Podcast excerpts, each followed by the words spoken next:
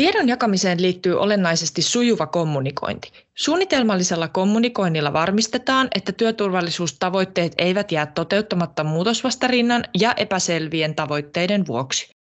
Yrityksen johdolla on työturvallisuuslain velvoittama vastuu järjestää yhteinen suunnittelu ja viestintä eri toimijoiden kesken. Selkeyttämällä tiedonkulkua ja päätöksentekoa vähennetään väärinymmärryksiä. Tärkeintä on luoda keskustelukulttuuri, missä asioista muodostuu yhteisymmärrys osapuolten välillä. Kysyimme haastateltaviltamme, mikä on heidän mielestänsä paras tapa järjestää kommunikointi eri toimijoiden, aliurakoitsijoiden, työnjohtajien, työntekijöiden välillä.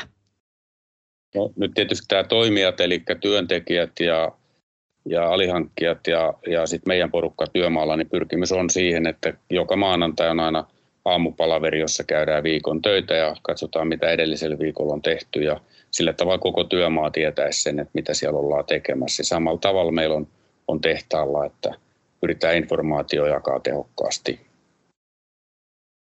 Varmaan siellä työmaa, työmaatasolla työnjohto, työntekijät, aliurakoitsijat, niin siellähän on kaikilla, kaikilla rakennusliikkeillä nämä viikoittaiset työturvakierrokset. Kierrokset ja, ja TR-mittaukset nykyisin nimellä ja, ja niistä, niistä, niistä tulee raporttia sitten, jota, jota välitetään sitten, jos ne on meidän omaan työhön liittyvää puutetta, niin me hoidetaan itse kuntoon ja jos on aliurakoitsijan töihin liittyvää, niin, niin, niin viestitään välittömästi aliurakoitsija työntekijälle tai heidän työjohtajalleen sitten jostain puutteista. Että. Ja käytännössä taas kerran itse ehkä vähän, vähän suoraan näiden mm, niin kuin koko verkoston kanssa kommunikoin, mutta tuommoista työmaaorganisaatiota, työmaaorganisaatiota niin, niin kyllähän se niin kuin työmaan kokoukset, palaverit on se luontavin tapa toimia. Ja siellä yleensä niitä asioita käydään läpi.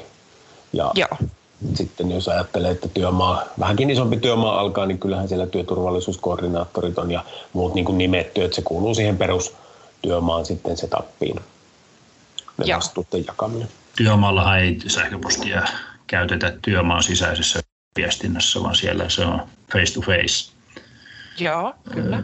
Tekniikalla se tiedon kulku, eli siellä työjohto henkilökohtaisesti tapaa työntekijät ja, ja se tieto kulkee sillä tavalla kaikkein parhaiten. Ja ja sitten jos tulee jotain tämmöistä tärkeää tiedotettavaa, niin, niin kyllä mä sitten niin kuin jaan meidän toimihenkilöille eilen viimeksi koronaan liittyen ja mm-hmm. sen täsmäiskun.